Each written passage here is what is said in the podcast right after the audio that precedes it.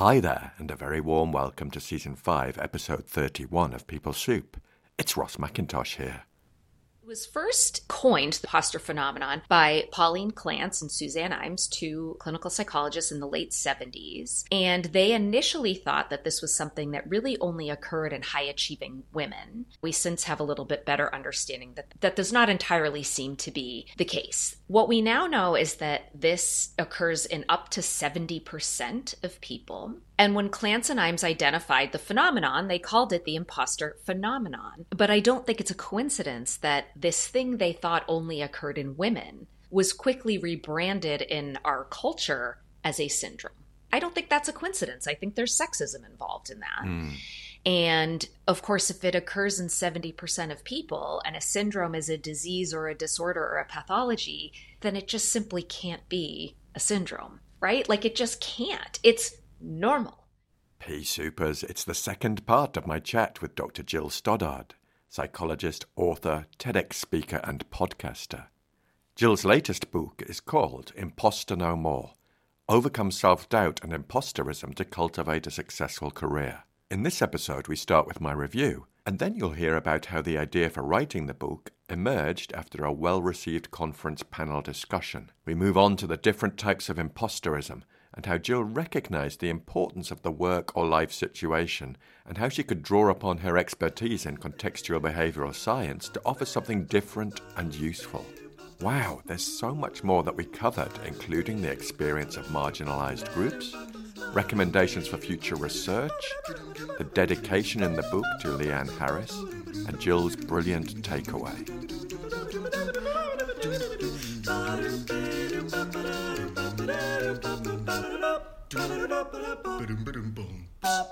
People Soup is an award-winning podcast where we share evidence-based behavioural science in a way that's practical, accessible and fun.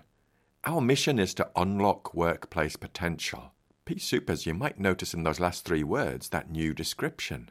More about that in a moment, but first let's just scoot over to the news desk.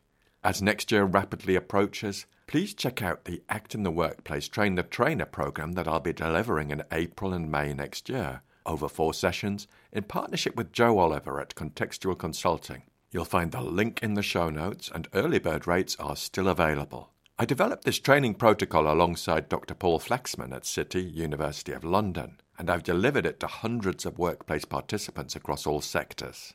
Let's go over to reviews for our last episode, which was part one of my chat with Jill. A colleague of mine, Tom Armstrong, said, "Just listened to this, Ross. Loads in it. But what stands out for me most is when someone like Jill, with powerful labels like TEDx speaker, et cetera, shares her imposter thoughts. Then the conversation becomes totally relatable and real, for me anyhow, and probably most people. And the relief of knowing that there isn't a silver bullet is, of itself, a silver bullet." Well, thanks to Tom, and thanks to everyone who listened, shared, and rated part one of my chat with Jill.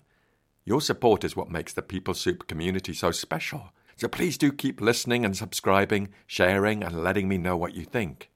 If you make some noise about the podcast and our guests, we'll reach more people with stuff that could be useful. And P-Soupers, you might have noticed a slight difference in the description of the podcast. I'm reading a brilliant book called Make Noise, A Creator's Guide to Podcasting and Great Audio Storytelling by Eric Newsom. In it, one of the first exercises is to get really specific about describing your podcast in ten words. So my current description is People Soup, unlocking workplace potential with expert perspectives from contextual behavioural science. That's gone through many iterations, but that's where I'm landing right now. What do you think? I'd love to know, P-Soupers. Anyway, let's get back to business. So for now, get a brew on and have a listen to part two of my chat with Doctor Jill Stoddard. I'd like to dive into the book. Let's do it. Dive away. And I'd like to start with my review. Okay. Oh, I, oh, I just have noticed a little spike of anxiety there. And P-Soupers, Jill hasn't heard this review yet, so so here we go. It's fresh off the press. I wholeheartedly love this book. It's written with warmth, expertise, humanity and care. I knew this book was special when I started highlighting parts I wanted to return to or reflect on, And then I noticed that there were highlights in every page of my P D F advanced copy. Two examples of features I loved, and there were many, but I just thought I'd share two examples of things that touched me. And the first was your response to the opportunity to deliver a TEDx talk. This is such a powerful section, which perfectly illustrates the process of values-led action. Letting your values make the choice, even though your mind might be presenting you with other thoughts and emotions. But folks, I'll let you read the book yourself to discover the full story on that. And then there was also a bit I loved, the way you set out the choices we have in life, which you call beautifully the points of possibility, or pops. It just makes it so memorable. So the question is, what would make our lives pop in any given context? And the way Jill unpacks this to make it relevant and practical is outstanding. Throughout the book, Jill helps us to explore these points by guiding us through progressive exercises. Jill is an authentic and masterful storyteller. I'm so grateful for your years of writing and persistence. I applaud the way you make psychological concepts accessible, relatable, and practical. You present us with vignettes from friends, people in the public eye, from Michelle Obama to Eminem, and your own life. I also applaud you for making a difference and for living your life out loud. You truly bring to life your approach through your role modelling and your writing. And, to top it all, I also consider this book to be a fantastic introduction to ACT. Bravo and thank you. Oh, thank you. I'm holding back tears. I, I haven't, well, like I said, you know, Kevin was one of the first reviewers, so I, it's like that. Thank you so much. That's really meaningful to me to hear such positive feedback.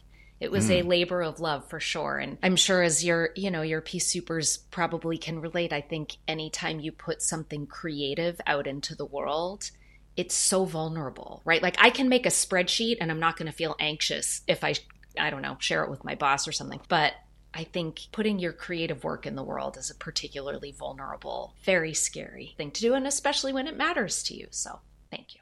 And it landed this week. We're recording on the twenty-second of September. Of September. Yeah. So it's been out there in the world. Three days. Three days. Yeah. So let's let's rewind, Jill. You talked about when you were going to do your PhD, you noticed the signs of what people popularly call imposter syndrome. When were the seeds of the book planted? Was it then or was it later?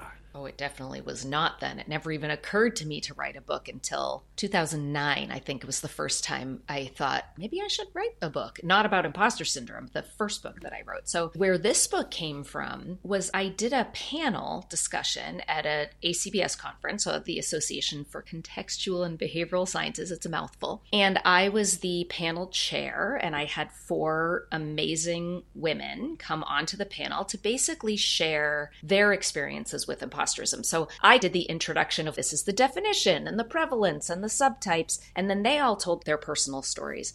The more I started talking about this, the more surprised I was by how common it was, especially among high-achieving people. And I thought, maybe if we do this panel and these women share their experiences, whoever attends will think, oh my gosh, if these women feel this way too, and we're still able to do all of these incredible things, maybe I can too. That was my hope, is that it would inspire that kind of action in people. And so we did that panel, and it was truly one of the most powerful and meaningful professional experiences I had had. And we got a lot of feedback, and a lot of it was in that vein of, if you can do it and feel this way, maybe I can too. And so one of the people who attended that panel was Michael Harold, who worked on a podcast called The Art of Charm. Now, I didn't know any of this. I just got an email out of the blue from The Art of Charm asking me to come on and talk about imposter syndrome. And at first I thought it was a scam because I hadn't heard of the show, and they had at the time one hundred million downloads. And I was like, what? Who am I? I'm nobody. Like, they had Kobe Bryant as a guest. I mean, these really big names, Sugar Ray Leonard. I'm like, what? Why do you want me? Well, it turned out Michael worked on that podcast, and he had seen the talk, and I didn't know any of this at the time, and he had suggested they have me on to talk about this. And so that was really what got it started. And I was so anxious about coming on the podcast because I thought, I'm not an expert in this. It's an interest I have. But when I did that panel, I was reporting other people's work and research and findings, not anything that was my own. And so I really, of course, felt like a total imposter. But I said yes, because that's what I do. And that interest really snowballed into doing a lot more reading and researching, and ultimately turned into a book. And actually, I think I could add one thing to that, which is the response that I got both from the panel and from the podcast that really made me realize this is such a common issue. And so much of the advice out there, I don't think is advice that's particularly useful, which we talked about earlier, the like, let's strong arm your thoughts into positive thinking and let's build your confidence. Mm. And, you know, so it was really a lot of that feedback that I thought, gosh, there's really a need out here. And I feel like I could offer something different that might make a difference in people's lives and careers. Mm. Now, now, in the first section of the book, you talk about imposter phenomenon, which is where, where it all began. And I believe it was research on the experience of, of women in organizations where it all began and blossomed from. Yeah, it was first um, coined, the imposter phenomenon, by Pauline Clance and Suzanne Imes, two clinical psychologists in the late seventies. And they initially thought that this was something that really only occurred in high-achieving women. Um, we since have a little bit better understanding that that does not entirely seem to be the case. What we now know is that this occurs in up to seventy percent of people. And when Clance and Imes identified the phenomenon, they called it the imposter phenomenon. But I don't think it's a coincidence that this thing they thought only occurred in women was quickly rebranded in our culture as a syndrome. I don't think that's a coincidence. I think there's sexism involved in that. Mm. And of course, if it occurs in seventy percent of people and a syndrome is a disease or a disorder or a pathology, then it just simply can't be a syndrome, right? Like it just can't. It's normal. If it's happening to seventy percent of us, then it's part of the normal human experience. And so part of what I talk about in the book, you won't see imposter syndrome on the cover. I use that phrase in the very beginning of the book because that's what people recognize, and then very quickly sort of call for a cultural rebranding that we start referring to this again as the imposter phenomenon or imposter experience or thoughts and feelings or imposterism, and try to ditch that pathologizing term syndrome because it really is not. It's not about a disordered psyche or a pathology. Mm. And it, it really interested me in that first section of the book where you were talking about how this may impact more people who are marginalized, and also how the context of an environment or a workplace, for example, can contribute. And this really resonates with me in a conversation I've been having with a colleague of mine, Jamie Tapper, and she's an ex-principal ballerina from the Royal Ballet, and she's now an organizational psychologist. And we've been having conversations about imposter phenomenon and how the environment of a ballet company can contribute to experiencing that, that phenomenon. Yeah, I mean, I can see that. It's such a highly competitive environment. And I, I don't know much about that world. Correct me if this is wrong, but I certainly don't get the impression that the people in charge, the people that are evaluating the dancers, are offering a lot of, you know, praise and encouragement. I mean, it seems to be a fairly punishing environment and one that really highlights competition between people. Yeah. And and similarly, yeah. I have glimpses of this environment and I have Jamie's experience to reflect on. But it does feel at times that they are treated as vehicles. Mm-hmm. Yeah. And I, I do think that, you know, kind of going back to this being normal and, and not a disordered psyche, and what's, I think, partly happening in this ballet company and, and other environments that are similar is I do think we have an evolutionary predisposition to this in that, and, and then I'll talk about the marginalization piece too, but in that, you know, early humans didn't have fangs and claws and run at high speeds. They had each other, right? And and humans who hunted and gathered and traveled together had a survival advantage. And so to constantly be checking your status in the group, do I measure up? Do I add value? Do I have something to offer here? And I don't want people to find out if I am not pulling my weight, because if you got kicked out, it was literally a life or death situation. And of course, now fast forward a couple hundred thousand years, we're not maybe going to be attacked by, I don't know, saber-toothed tigers or whatnot. But we do know from loads of research that one of the strongest predictors of health and well-being, and even mortality and morbidity, is the presence of quality relationships. And so I do think so much of this comes from a place of fear of being found out. Who's finding you out? It's other people. So if you find out that I'm a fraud, that I'm not as competent as you think that I am, et cetera, then this is like threatening our bond. And even if that's coworkers and people that you're not deeply bonded with the way you might be with your best friend or your family members, these bonds are still really important. And, and so I do think that that's a lot of what's going on at the core of this. And then when you add the marginalization piece, you know, really anybody who has a history of being told they don't belong at the tables may be more vulnerable to this, right? If women have been told they don't belong at male tables, or people in the L G B T Q community have been told they don't belong at straight cis spaces, if people of color have been told they don't belong in white spaces,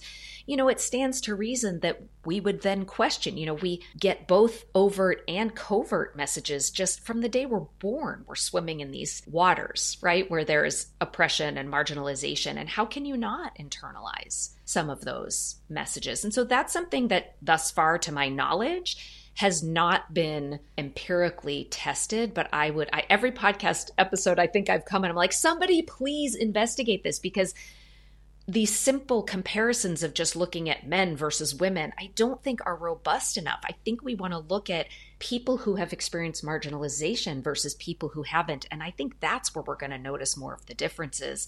And what, you know, some studies do show that women experience this more often than men, and many studies show that that's not actually the case. Mm. And I think if you took the men who have been marginalized out of that comparison group and put them into the group with women, that is really where you would see the differences more than just this simple gender split, if that makes mm. sense. It make, makes perfect sense. So P-Soupers, if you're listening and you are a researcher, here's your topic. So anyone who needs a dissertation idea, there you go. Yeah, absolutely. And Jill, maybe maybe tell us how the book's organised. I've already talked about the sort of first section, but talk us through the big sections of the book. Yeah, so the first section is, I think, titled Understanding, which is really about, you know, what what is imposter syndrome, who's most vulnerable to it, how many people have it, the different subtypes, which is something that um, a woman called Valerie Young came up with. And then I created a little quiz so people can figure out what their, their subtype is. And, you know, so it's really just kind of getting the background. Like I, I'm teaching you everything I know about this imposter phenomenon that I can find that's out there so that you have this background. The second part of the book is called Evolving. And this is really where all of the skills are taught, all the psychological flexibility skills for learning how to relate to these experiences in a different way so that they no longer hold you back. And I will say, I think we most commonly talk about how this can hold people back. But the other way this often presents is not in underworking. You know, it's not just about avoiding opportunity. It's about overworking. Like, if I just do this one more thing, earn this award, get this promotion, get more money, whatever it is, like, then I'll finally feel legitimate. And we get on this sort of hamster wheel of constant achieving, achieving, achieving, hoping that we can accomplish our way out of imposter syndrome. Which, of course, that doesn't happen. It, it it doesn't work. And so I think it can lead to a missing out on opportunities, and very commonly also can lead to burnout from the overworking to try to outrun it. Mm. And then the third section is called Living Full Size, Not Fun Size. And that's a reference to candy bars. So in the U S on Halloween, we go trick-or-treating. And most people give out teeny tiny little candy bars. But once in a while, you've got this like one house and everybody knows which house, and they give out full size candy bars. And it's exciting and it's a little forbidden. And so I use that as sort of a metaphor that we want to live full size, not fun size, which isn't really fun at all. And so that section focuses on the role of community, you know, kind of together. I think the chapter's called Together We Can, mm. um, self-compassion, and then just kind of a final tour through psychological flexibility. And that's actually the story that you referred to in your review, where I talk, where I apply everything, every single thing we've talked about in the book, I apply to my own experience of doing a TEDx talk. And thinking about that TEDx talk, would you, don't tell us the whole story, because I want people to go and read the book. I think it's so important that people read the book, but just give us a bit of a background about what happened and maybe what your mind was saying. Yeah, so it was this last minute opportunity that I was given. And I had already read, um, oh gosh, I always forget his name, Chris something, I think. He's like the big TED guy, and he wrote a book that's brilliant. So anyone who has a dream to do a TED Talk, I highly recommend this book. And I can look it up. Maybe we can put it in your show notes. It's really wonderful. And P-Soupers, of course, producer Emma found the chap, Chris Anderson, the curator of TED, and you'll find links to his talk and his book, The Official TED Guide to Public Speaking, in the show notes. And so I had already read that book. You know, I, I was already preparing to want to do this at some point, but I wasn't ready. And I thought I'd be the one to seek out the opportunity and to apply, but this sort of fell in my lap. And so it was like deer in headlights kind of panic, like, oh my God, I'm not, I'm not ready. Like, it's not time. But I also didn't want to let that opportunity pass me by. And the way I got myself to, at least, this was during COVID, so everything was on video. And I had to send in a video audition. I was like, oh, well, I'll get rejected the first time. I'm pretty sure in the book, Chris said, everybody gets rejected the first time or two. So don't expect to, to get in the first time. And that's how I convinced myself just to do the, the little like intro audition video. And I mean, within, I don't know, a couple hours, I found out that I got this talk. And so, of course, the mind is like, oh, well, obviously she was sort of short on submissions and she just accepted everybody. And, you know, so basically these thoughts were just present throughout the entire experience. And I just really did not think that I could do this. And a big part of it was I was feeling like particularly self-conscious about appearing on video, sort of like memorializing myself on video forever. Um, you know, just a number of, I was just overwhelmed with self-doubt and fear. And I really didn't know if I could do it. And so um, I once had a client who came to sessions saying, you know, she had engaged in all these committed actions. She made lots of values-based choices in between our, our weekly sessions. And when I asked her what she thought she had done that made her so successful, she said, well, every time I was at, you know, a point of possibility, like we talked about before, I just thought W W J D. And as I'm spinning out thinking I'm the worst therapist ever, because it, usually that means what would Jesus do? And I I had no idea this client I'd been seeing for quite a while was religious and I'm a terrible therapist. She saves me and says, you know, what would Jill do? And I was like, oh, thank God. Not a terrible therapist after all. And she talked about how she kind of carried me on her shoulder. And just when she was at these points where she had a decision to make, she would ask, what would Jill suggest I do in this moment? And I just loved that. And so I kind of turned it into an exercise that I started doing with clients, where they pick their J. It's not necessarily me. It can be me, or it can be someone you know that's important to you. It can be a celebrity you feel like you know. It could even be a fictional character. But someone who embodies the qualities that are consistent with the values you want to be working toward. And so for me, my J is Oprah Winfrey, because she is someone who has overcome every obstacle in the book and never lets these things stop her. She moves forward with courage and perseverance and uses her power for good, at least as far as I know. You know, unfortunately, I'm not pals with Oprah as much as I would love to be. But these are things I think I know about the quality she embodies. So when it came to the real choice point of, am I going to do this TED Talk or not? I I truly thought, well, what would Oprah do? And it was a no-brainer. She'd obviously do the talk, no matter if she felt self-conscious or scared or anything else. And then I sort of took it a step further and I thought, well, what would she say to me? Like if Oprah were here and she knew that I was really struggling in this way, what would she say to me? And, you know, because part of my insecurity had to do with my physical appearance, she would say, Jill, you're so much more than your body. And if you have a message to share that helps even one person, that's consistent with your professional mission. So you got to get out there and do it. And it was like the combination of those two things that I just, that was it. I got in touch with my values and I decided to bring all of that fear and insecurity and everything else. And I bought a bright red blouse and leopard print shoes because I wasn't going to hide behind my insecurity about my appearance. And I did the talk in the presence of I'm not ready, I'm terrified, I don't have a message worth sharing. You know, all the zillions of insecure thoughts that that were there. I didn't wait until they were gone. I didn't wait until I felt confident. I did it in the presence of that pain. And I will admit to you that watching that video to this day is very difficult for me to do. And, you know, Sheila and Kevin, they're they're right there with me when I watch it. But I am so dang glad I did it. And I'm so proud of myself because it was hard. You know, it was hard to feel that many tough, tough emotions. Oh, I'm getting choked up just talking about it. And I am so glad I did it. And I think, you know, what people get when they live their values is like, yeah, you, you have to feel scared because you're doing something that you care about and the stakes feel high, but you also get to feel this incredible sense of vitality and meaning and pride and all sorts of other things that you don't get if you avoid it. Mm. Gosh, thank you. Thank you so much for sharing that, Jill, because it touches me and it beautifully encapsulates the concept of psychological flexibility for me in a way that has that humanity and that vulnerability and that forward action. Now, selfishly, I want to ask another question.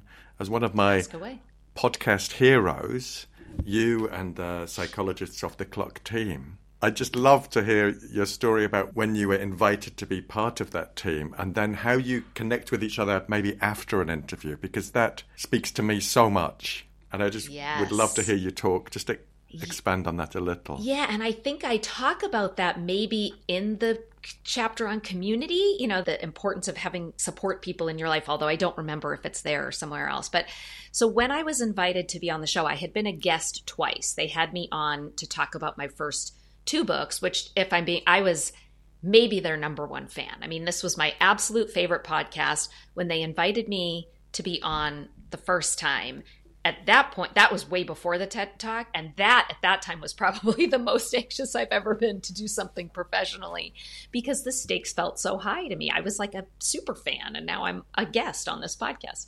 And um, so I came on twice. And after the second time for Be Mighty, I was thinking about starting my own podcast because it's, you know, your publisher wants you to have a platform and a way to reach people if you're somebody who writes books. And at that point, I felt like I knew the ladies a little bit better because I had been on twice and I, I reached out to say, to get their input. Like, would this be crazy? Is it a ton of work? Should I consider doing this? And they said, oh, it's so funny that you're that you're reaching out right now and asking, because for the last couple months, we've been talking about inviting you to come on as a co-host.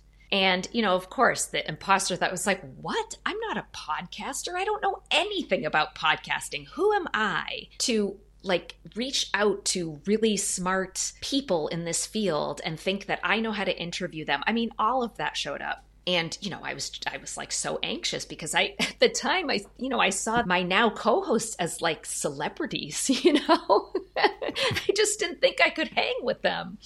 And so again, I said yes. And I have to say it is maybe my, my most favorite professional activity, like to be able to nerd out about psychology with smart people who love to nerd out about psychology is so fun.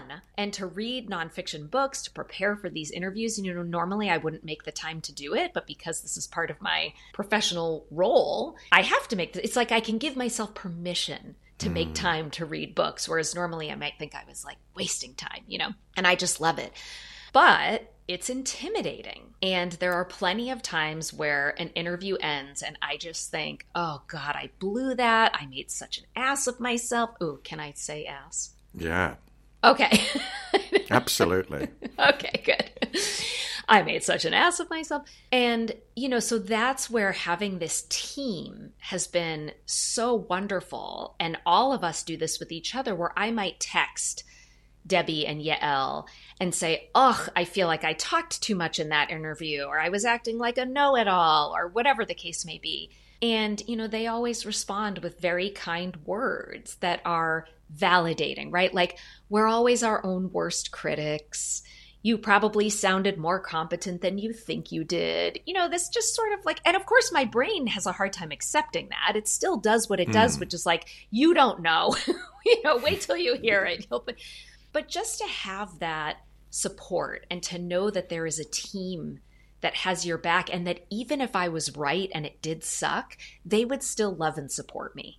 And I have found time and time again that when there are times that I struggle to be psychologically flexible, that has been the thing that sort of bolsters me and keeps me going and makes it more likely that, you know, we talked about the water skiing earlier. There was also a time when I was hiking. My son and I like to hike together, and he was only, I think, seven at the time. And he wanted to go up this really steep path. And I was like, buddy, I don't think I can do that. I was like, not in very good shape. He's like, come on, mommy. I believe in you. You can do it. And I just thought, well, I, I can't, I have to at least try. Better to model for him trying and failing than not trying at all. And I tried and I did it. And we got all the way to the top. And he turned around and he said, mommy, I knew you could do it.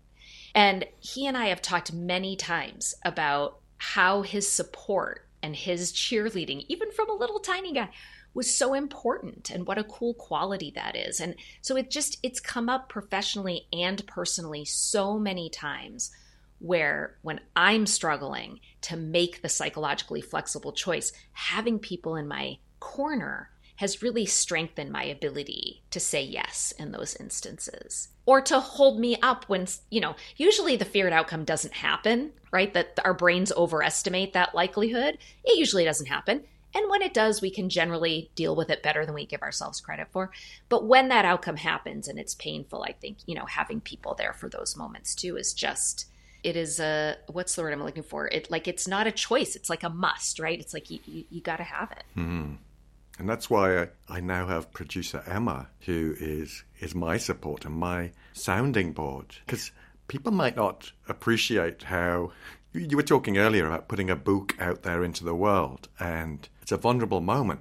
When you're pressing publish on a podcast episode and you've been editing it yourself and you're thinking, oh God, Ross, why did you say that? You sound like an utter idiot. Or do you know how much you repeat that word in this podcast? Or people are going to think you're just a braggart. And still pressing publish because I want to share this science with more people. Jill, I wanted to just give a bit of space to the dedication in the book as well. Oh, yeah. It's something I, I came back to this morning, and, it, and I connected the dots because, well, I'll let you talk about the dedication, but it's someone I met and didn't have much time to connect with, where we were both podcasters. But maybe if you could just talk briefly about, I'd love to hear it and record it on the podcast. Well, this like instantly makes me start crying. The minute you said dedication, like all of the emotions came right up to the surface. So the book is dedicated to Leanne Harris, who is a colleague of ours from A C B S that we mentioned earlier. And she was an absolutely incredible human who did so many different things. Not only was she an ACT coach, but she was a dog trainer. She, I mean, she just like, she, she was a, an I T person. I think it was called the Scrum Master. I mean, she just wore so many hats. She was such a special, incredible person. And one of the things that she was learning to do was to become a book coach. And she was involved in a, it's a company called Author Accelerator that's run by Jenny Nash. It's awesome. And they train book coaches. And there's a whole certification process that you go through. And Leanne was going through that process. And oh, she was also a podcaster, as you mentioned. And I was the first guest, the very first guest on her, her podcast to talk about Be Mighty. And so she and I had had a number of interactions and just really clicked. And so when she started doing the book coaching and she knew that I was a book writer and that I had this idea for this book, she asked if she could coach me as one of her practicum students. And I thought, oh my gosh, I am the luckiest person in the world. Like, you normally have to pay a decent amount of money to get a book coach. And she was doing this for free because I was one of her students. I didn't feel worthy. And we started, you know, texting and Zooming and talking quite a lot. And she was the person that I learned you don't have to have a relationship in real life to have a close, a true closeness. You know, all, all of our interactions were virtual. And we got very close, and she was a brilliant, brilliant book coach. And, you know, my first two books were with a smaller publisher. I didn't have an agent. My first book had no advance. My second book had a very small advance. And through working with Leanne and Author Accelerator, you know, we only worked on my proposal. I got an agent. My dream was to get it to be published by a big five publisher, and that happened. I got a pretty decent advance that I never in a million years thought would happen. And that was all because of Leanne. And horribly, tragically, unexpectedly, she passed away. She was, I think, forty-six, mid to late forties. And I mean, I it just, she had so many friends in our A C B S community that just adored her. And she was just on the verge of doing so many incredible, great things. And so it was, it was really, really hard. It was really hard. And I stopped writing. I couldn't do it. Oh, I'm getting really choked up. Every time I sat down to try to work on this, I just had so much grief. I couldn't do it. And so I had to put it aside for a while. Mm-hmm. And then eventually it kind of became like a W W L D situation, right? Like, what would Leanne do? And I just knew she would be so angry at me if she knew that I put this project on the back burner and that I wasn't, you know, persevering and living the messages in that book. And she'd be very upset if she thought that that was because of her. It would be the opposite of what she wanted for me. And so I got back to it and, yeah, dedicated the book to her. And her husband, Brendan, had a memorial for her that I want to say was about a year later, maybe because of COVID, right? Mm. Everything was weird yeah. and got pushed back. But because it was pushed back, I was able to go and stand up in front of all these people who loved her and basically tell this story that, like, she left this mark, you know, that she, and I really felt like, you know, I am not a very spiritual person. And I felt like she was sort of pulling some strings from beyond, that all of these amazing things came out of that, unfortunately, pretty short-lived work with her. And, and so many people came up to me after, just really appreciative that I shared that story and knowing that it would have meant the world to her to see how successful that proposal turned out to be. And, ter- you know, because she didn't know that I got an agent and that I got a big five publisher. She died before all of that happened. So they were just so happy to get to know that mm. even though she was in the beginning of that book coaching journey, like her very first practicum student had the best outcome that could possibly happen in that that situation. Oh, Jill, thank you, thank you so much for sharing that with us. Yeah. Um, it was important for me to ask because I didn't, I didn't know Leanne very well. We just started to connect because I wanted to get her on the podcast. She would have loved that. But I just wanted to honor her because. Yeah. Well, thank you for asking. I love to be able to honor her too, and I try, I try to. In fact, Jenny Nash actually had me do like a Zoom video so we could talk just all about her and just trying to like give a little bit of legacy out there, you know, to let people know that in that, mm. that short time that she was doing this work, what a what an incredible job she did and how many people she she touched. Mm, and I'd like to think she'd be beaming seeing us talking to each other. That I have no doubt in my mind that she would be beaming. Yeah. Jill, thank you so much for your openness and your vulnerability. I'd like to ask if you have any top tips for our listeners, anything that you'd like to leave them with as a takeaway. Oh, gosh, there are so many things I would love to leave people with as a takeaway. You know, I'll tell you, I've, to- I've probably told this story too many times, but I, I was asked to give a, a like a-, a little talk, like a workshop to high school seniors. And they really wanted them to walk away with something they could apply. And it was about improving mental health and reducing suicidality. But I only had twenty minutes. And I was like, oh my God, that's a tall order.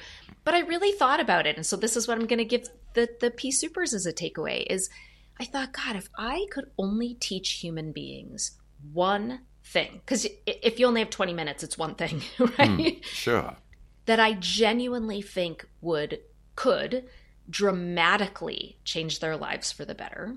It is starting to practice getting comfortable being uncomfortable, or an act what we call willingness or acceptance. Because so much of what we do, what we miss out on, or what we overdo in the burnout example I gave earlier, it's all about trying to avoid feelings we don't want to have. And I think when we're willing to be uncomfortable, there's nothing that you can't try. I, I won't say there's nothing you can't do. Like, obviously, no matter how willing I am, I'm never going to be an N B A basketball player, right? I mean, obvi- obviously, there are some limits to what we can do.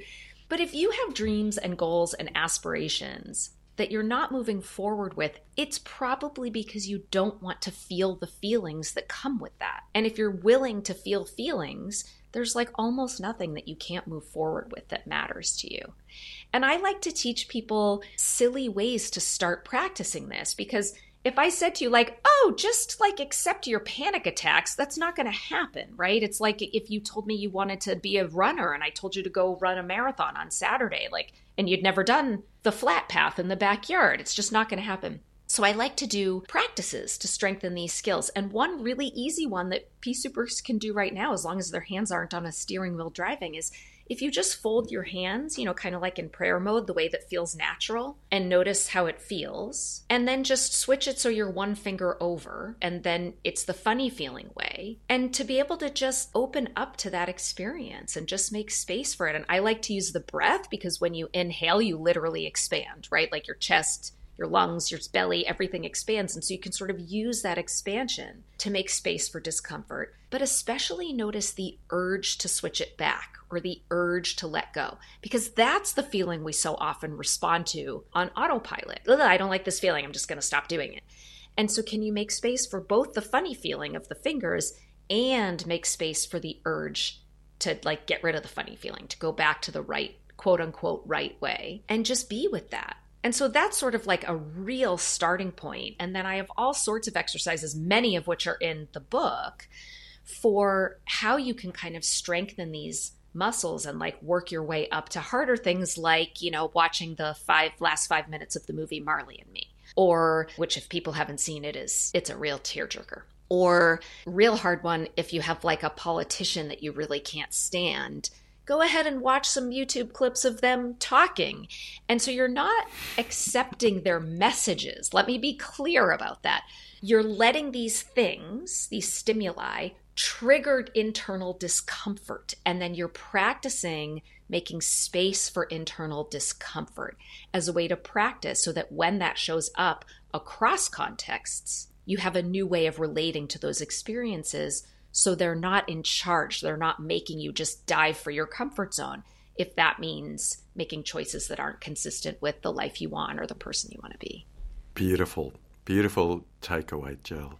Jill, I'd like to thank you so much for coming on the show. Well, it was my pleasure, Ross. I'm so glad we finally did it. We've been like following each other in all the places for such a long time. It's weird that this is the first time we're doing this, actually, now that I think about it. Yeah. I'm glad we finally connected. You're a, you're an awesome communicator and an outstanding human, and I know it's going to be a couple of great episodes, so thank you so much. Thank you. It was so fun. That's it, part two of my chat with Jill in the bag, and I seriously love Jill's book and would wholeheartedly recommend it. A big thanks to my producer Emma, and together we'd like to reach more people, so if you like this episode or the podcast, please could you do three things. Number one, share it with one other person. Number two, subscribe and give us a five-star review, whatever platform you're on. And number three, share the heck out of it on the socials. This would all help us reach more people and make some noise with stuff that could be useful. We love to hear from you, and you can get in touch at peoplesoup dot pod at gmail dot com, on X, formerly known as Twitter. We are at People Soup Pod. On the gram, known as Insta, we are at people dot soup, and on Facebook, we are at People Soup Pod. You can also drop us a review or get in touch using a voice note on WhatsApp. Thanks to Andy Glenn for his spoon magic and Alex Engelberg for his vocals. Most of all, dear listener, thanks to you. Look after yourselves, P-Soupers, and bye for now. That's us done. Yay! Wow. You, I should have said there while we were still recording, you are also an excellent interviewer, and you make you made me feel very comfortable. It was like very easy to be open and talk about all the things. And I really, I love the way that you structure the oh, thank episodes. You. It's awesome. It works really nicely. Yeah.